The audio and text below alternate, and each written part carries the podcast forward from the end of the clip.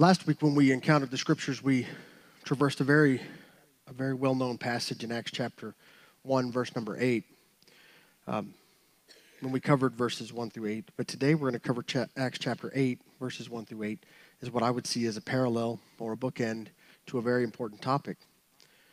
So, if you want to turn with me our Bibles to Acts chapter eight, verse number one. And when you get there, if you would stand in honor of God's word.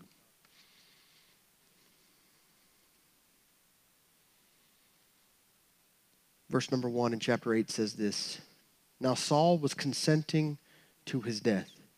At that time, a great persecution arose against the church, which was at Jerusalem. And they were all scattered throughout the region of Judea and Samaria, except the apostles. And devout men carried Stephen to his burial and made great lamentation over him. As for Saul, he made havoc for the church, entering every house and dragging off men and women, committing them to prison. Therefore, those who were scattered went everywhere preaching the word. Then Philip went down to the city of Samaria and preached Christ to them. And the multitudes, with one accord, heeded the things spoken by Philip, hearing and seeing the miracles which he did. For unclean spirits, crying with a loud voice, came out of many who were possessed, and many who were paralyzed and lame were healed. And there was great joy in that city. Would you pray with me? Lord, we thank you for the opportunity to come to Scripture, Lord, that it might that it might be truth in us in a way that changes the world around us, changes the way we see the world, and changes the way we obey you.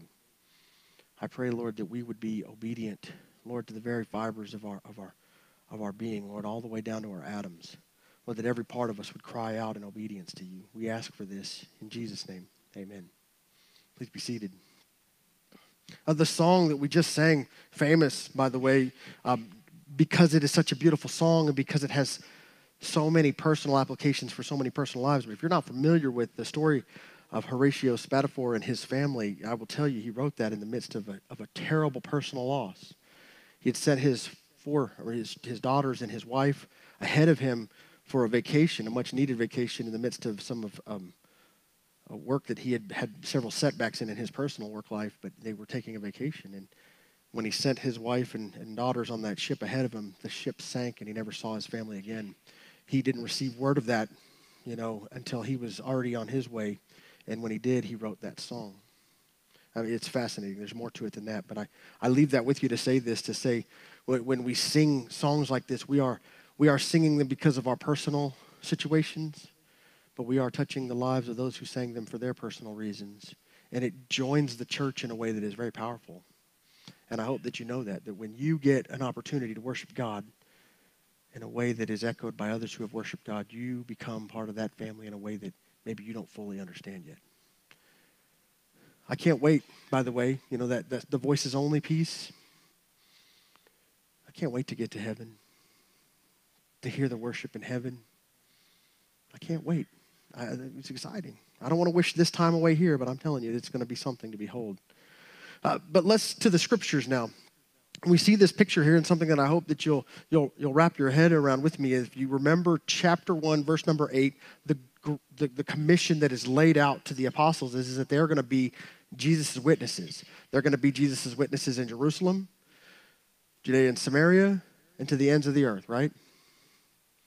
Does Everybody say right? Yeah, okay. That's what it says. It says that, that I mean, that Jesus gives them this bit of instruction, and it's a very powerful instruction, and he lays out a plan for them, and he says, This is what you're supposed to do. We get eight chapters into the book of Acts, citing that in verse 12, they're waiting like they were told to wait. In 2, Peter preaches. In chapter 4, there's persecution in Jerusalem. In chapter 5, there's more persecution. In chapter 6, the church is multiplying, all in Jerusalem. And all the while, the church is stagnant in Jerusalem. Not, not that it's not doing what it's supposed to do in Jerusalem, but it is not going that next step. They're just stuck there. I, I, I posit a question. I just put it out there in front of you this morning, something that you need to hear me ask you. And that is, what has God invited us to do? It's a step beyond where we currently are, that we have just decided to stay here until that next step takes care of itself instead of launching out into that next step beyond this one. Because that's a question that I think begs asking when you read the passage of scripture here where you see that Jesus told them that they would indeed be his witnesses. Read with me carefully.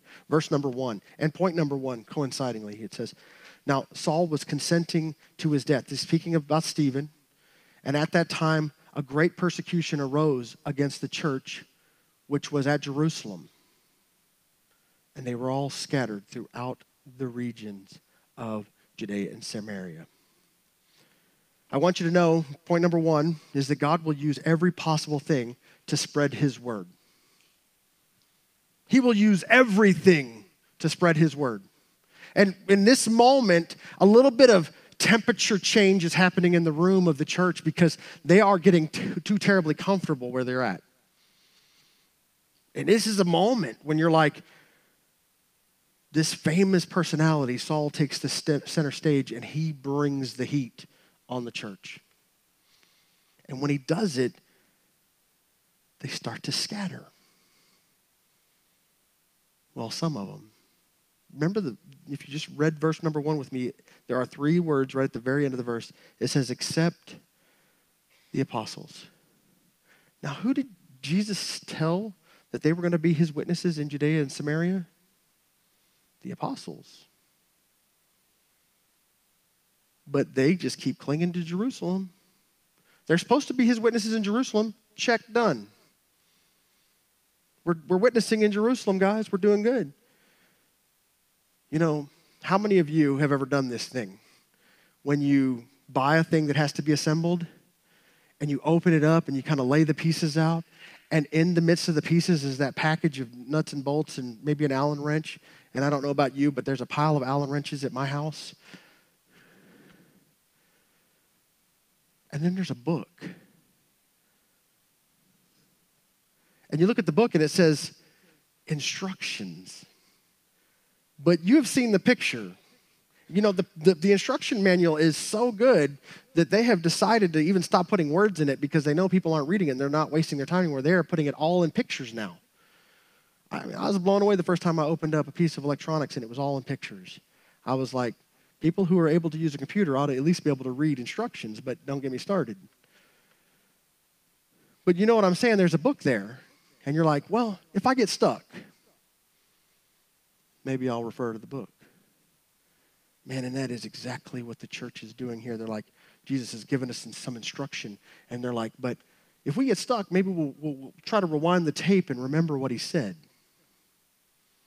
But I think many of the people of the world that we live in, they see this book as an instruction manual that if I get stuck, I'll break it out and I'll see where I went wrong. Wouldn't it be better if you read it ahead of time and you knew what to do next?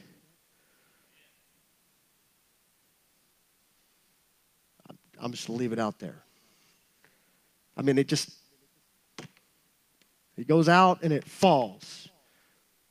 The, the instruction here for you and me is what? If we read it ahead of time, we might exactly know what we're supposed to do. We might run it down.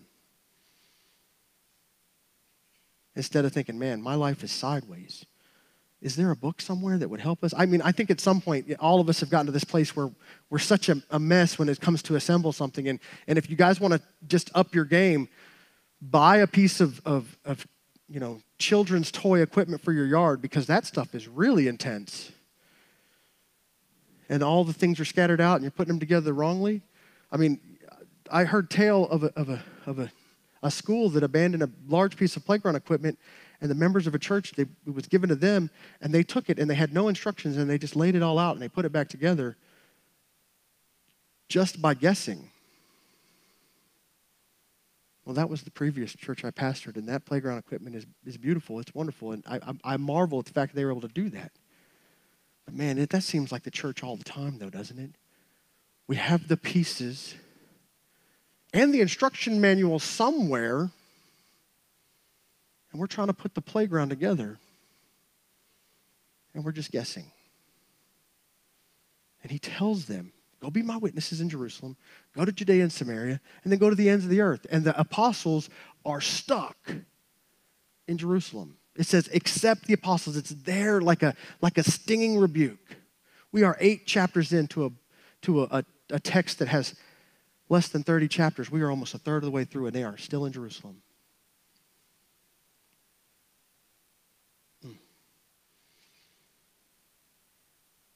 Point number two God can rearrange your world to change your mind about his will.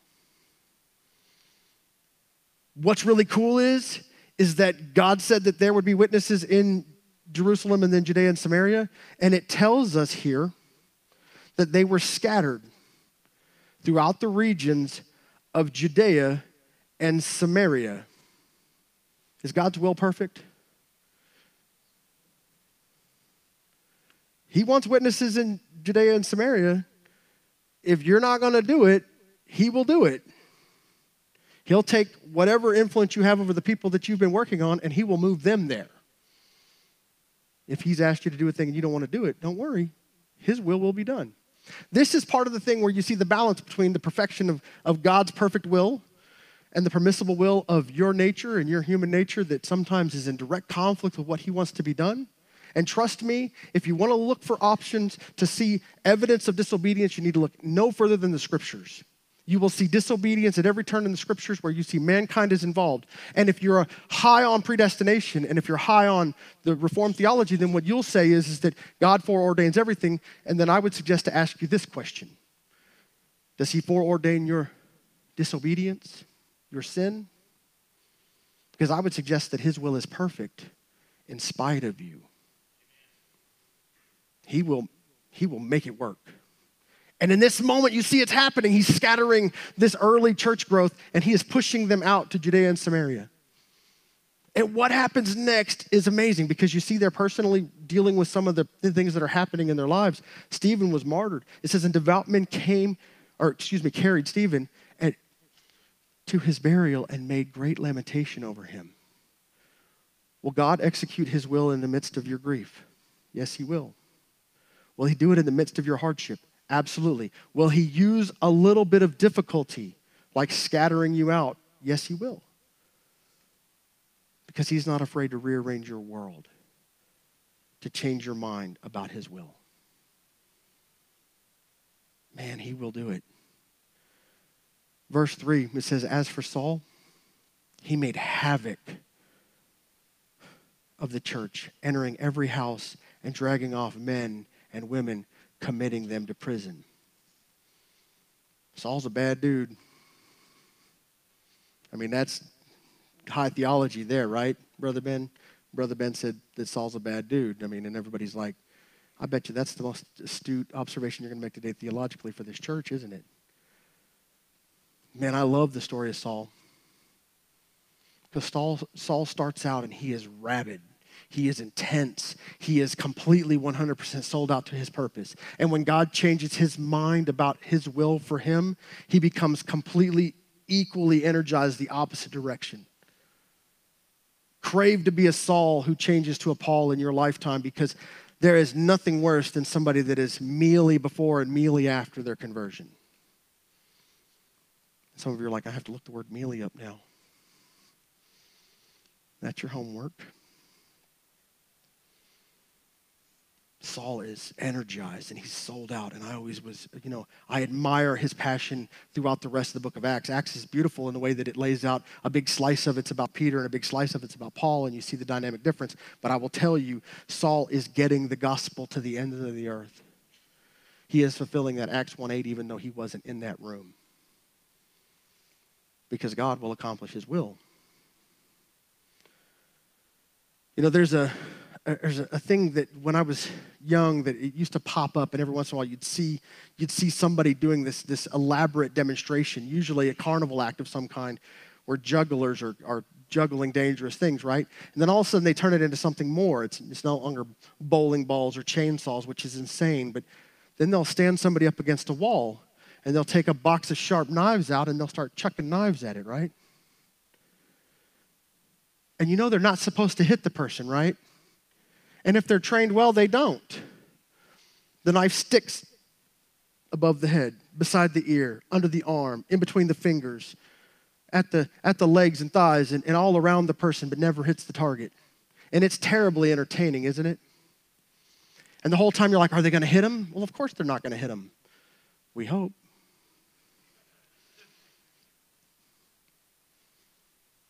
The problem is, is that the church kind of looks like that sometimes where we have jugglers that are very, very fantastic at putting on a great show and it's really entertaining, but they never, ever seem to hit the target. God is getting to the target. And he's scattering new believers out because the apostles whom he commissioned aren't doing it. And Saul is wreaking havoc, and it is causing a huge disruption in the midst. And as a result, verse number four tells us that it seems like what you would expect would be next is what? Then they all ran into their corners and cowered and hid and never talked about Jesus ever again. That's kind of what you expect here, isn't it? But that is not what happens. Verse number four Therefore, those who were scattered went everywhere preaching the word. I mean, if the, the goal of Saul was to shut the church up, he's doing a spectacularly bad job. If the goal of your modern environment, which is juxtapositionally working itself into a, a place where it is directly opposed to what the church is. Oh, hey, you can have prayer, you just need to have it at church. Oh, you can talk about God, you just need to talk about Him at church. Hey, you can talk about Jesus, but just not on social media. We'll put you in Facebook jail. And you're like, this is not supposed to quiet us. But it seems like it's working. Like everybody's like, oh, I don't, I don't want to, I don't want to offend anybody. This message is terribly offensive because it calls people to change their lives from the sin that's within them to forsake it and pursue God. It should offend you that you have sin in your life, and it should offend you that God wants you to change it, and it should change you so that you're no longer offensive to the one person who it matters to, and that's God. The problem is, is that we don't see it the same way they saw it. They were scattered, and immediately they just began to just vibrantly, loudly echo out the truth of the scriptures and they preach and they proclaim, and bold proclamation is the end result. That's point number three, by the way. God will use the persecution on the church to scatter the church to proclaim his word further. I just give you this, this, this thing. Anytime there's persecution in the scriptures, what does it do? It might flatten things out, but it sure spreads it out because you can't crush it. You cannot destroy it. It's, it squishes. When the pressure is on, it's like a droplet of water. Take a droplet of water, put it on a non porous surface, put your finger down on it. When you squish the drop of water and you pull your finger back, you're like, man, I got water on me, and it's spread out on the, on the countertop. And this is what the church looks like when the persecution comes it causes it to spread out and touch everything infecting the world with the hope of the gospel. You know, you don't want persecution because you like your comfort, but persecution has had a tremendous effect on spreading this message. They go everywhere. I love that it says everywhere. Everywhere means everywhere. Preaching the word. Then Philip went down to the city of Samaria and preached Christ to them. Man, if you don't get excited about this, you're like, then they're, they're being scattered and they're preaching God everywhere. And now Christ is being proclaimed in their midst. Christ is being proclaimed in their midst so that they might know what it means to have a Savior and a hope and forgiveness and, and some bit of invitation to come to the table of our King. And the problem is, is that when you look to scripture, oftentimes you see this model of the people, and then you try to reconcile it against what's happening in church, and what you realize is that they are dramatically different. And it shouldn't be this way.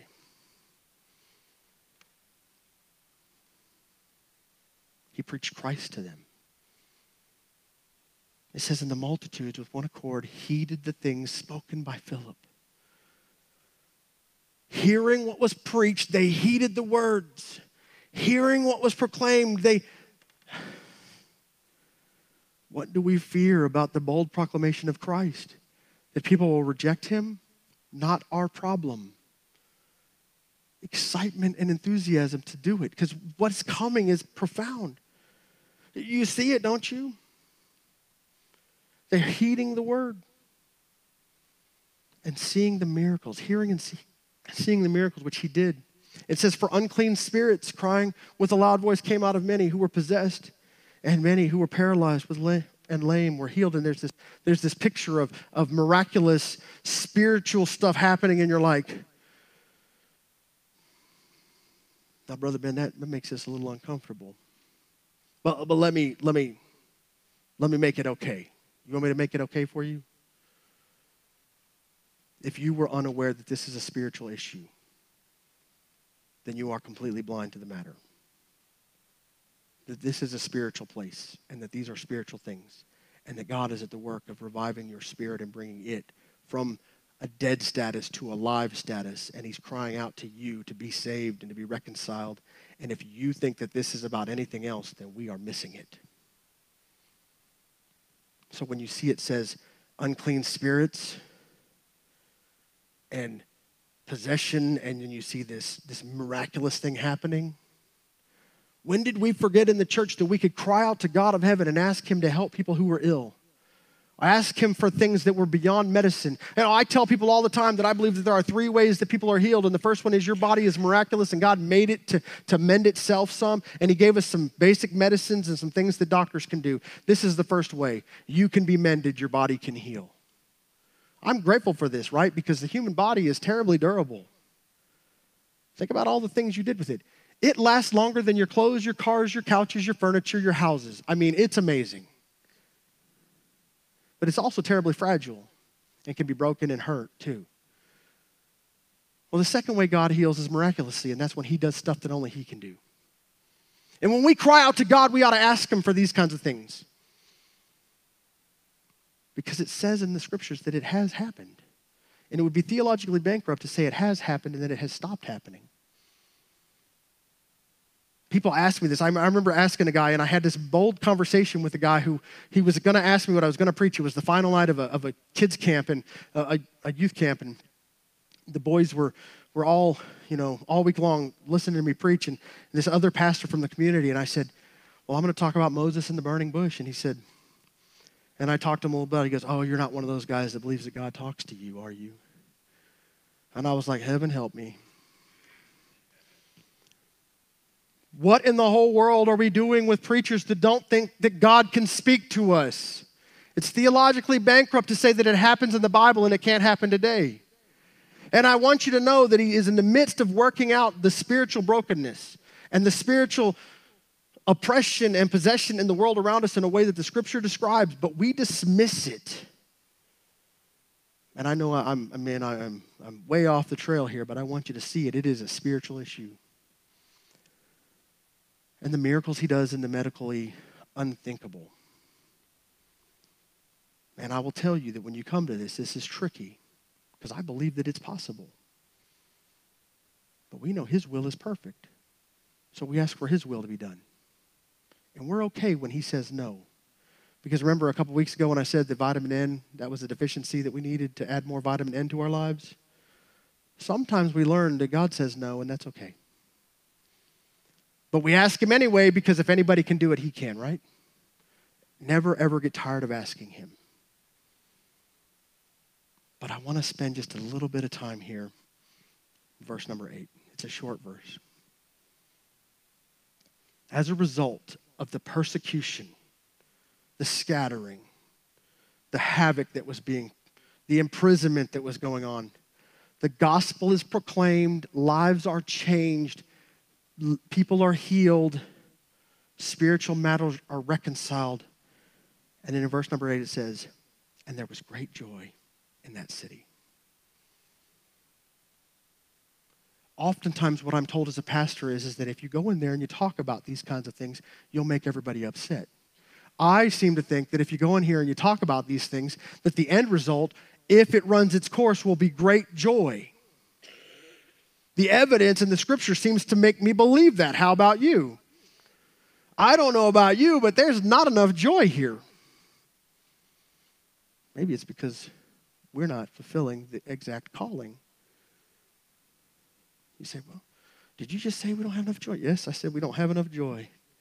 And I, am reminded there was a, a, a very specific Supreme Court justice, a judge um, Oliver Wendell Holmes, if I have the name right, a junior, by the way, he wasn't. That was he was junior.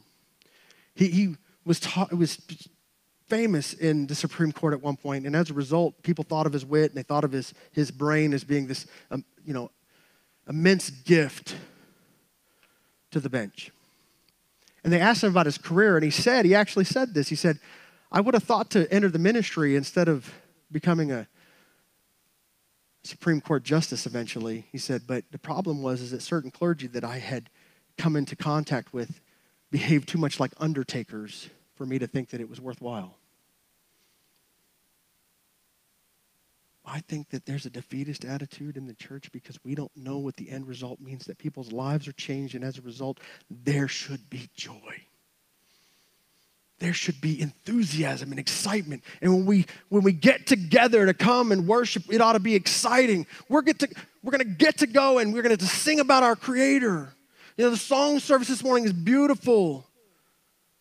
And we're talking about these praises and prayers. We're singing about God and we're singing to Him. And if that doesn't make you excited because it changed my life,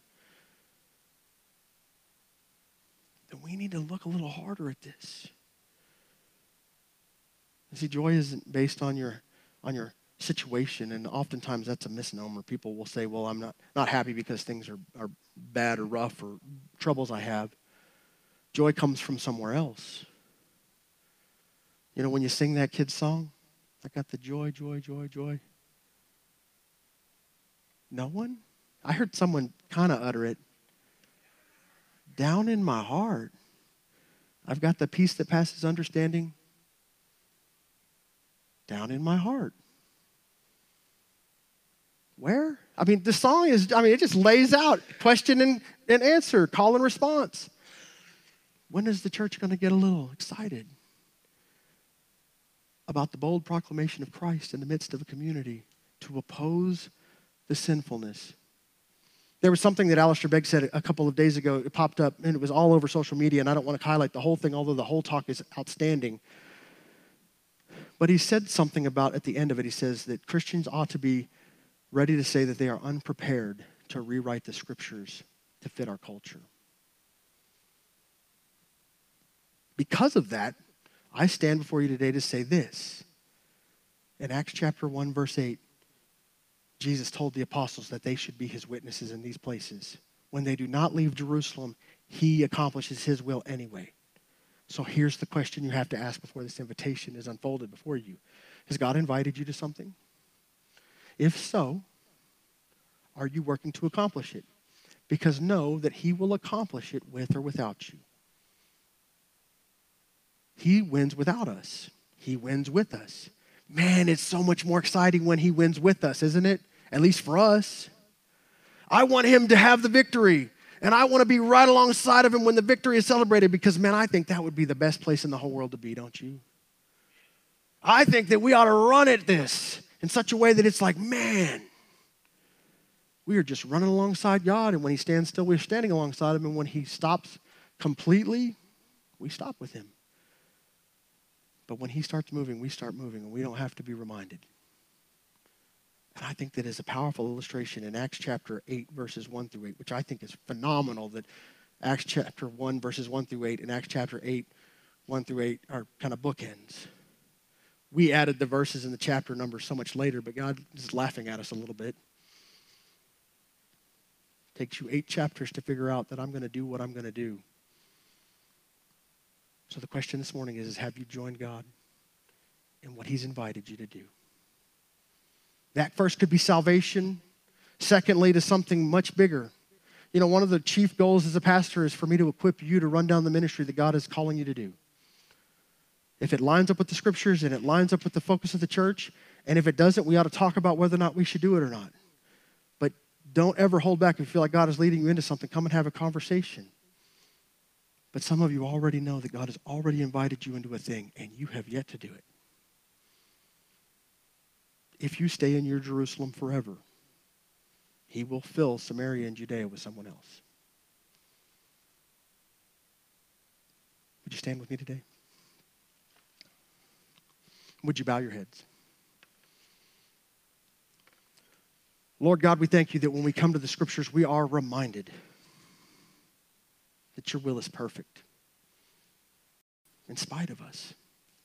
And we celebrate your forgiveness when we are the ones that are the, the weak piece, the, the link that is, that is broken. We ask for your forgiveness.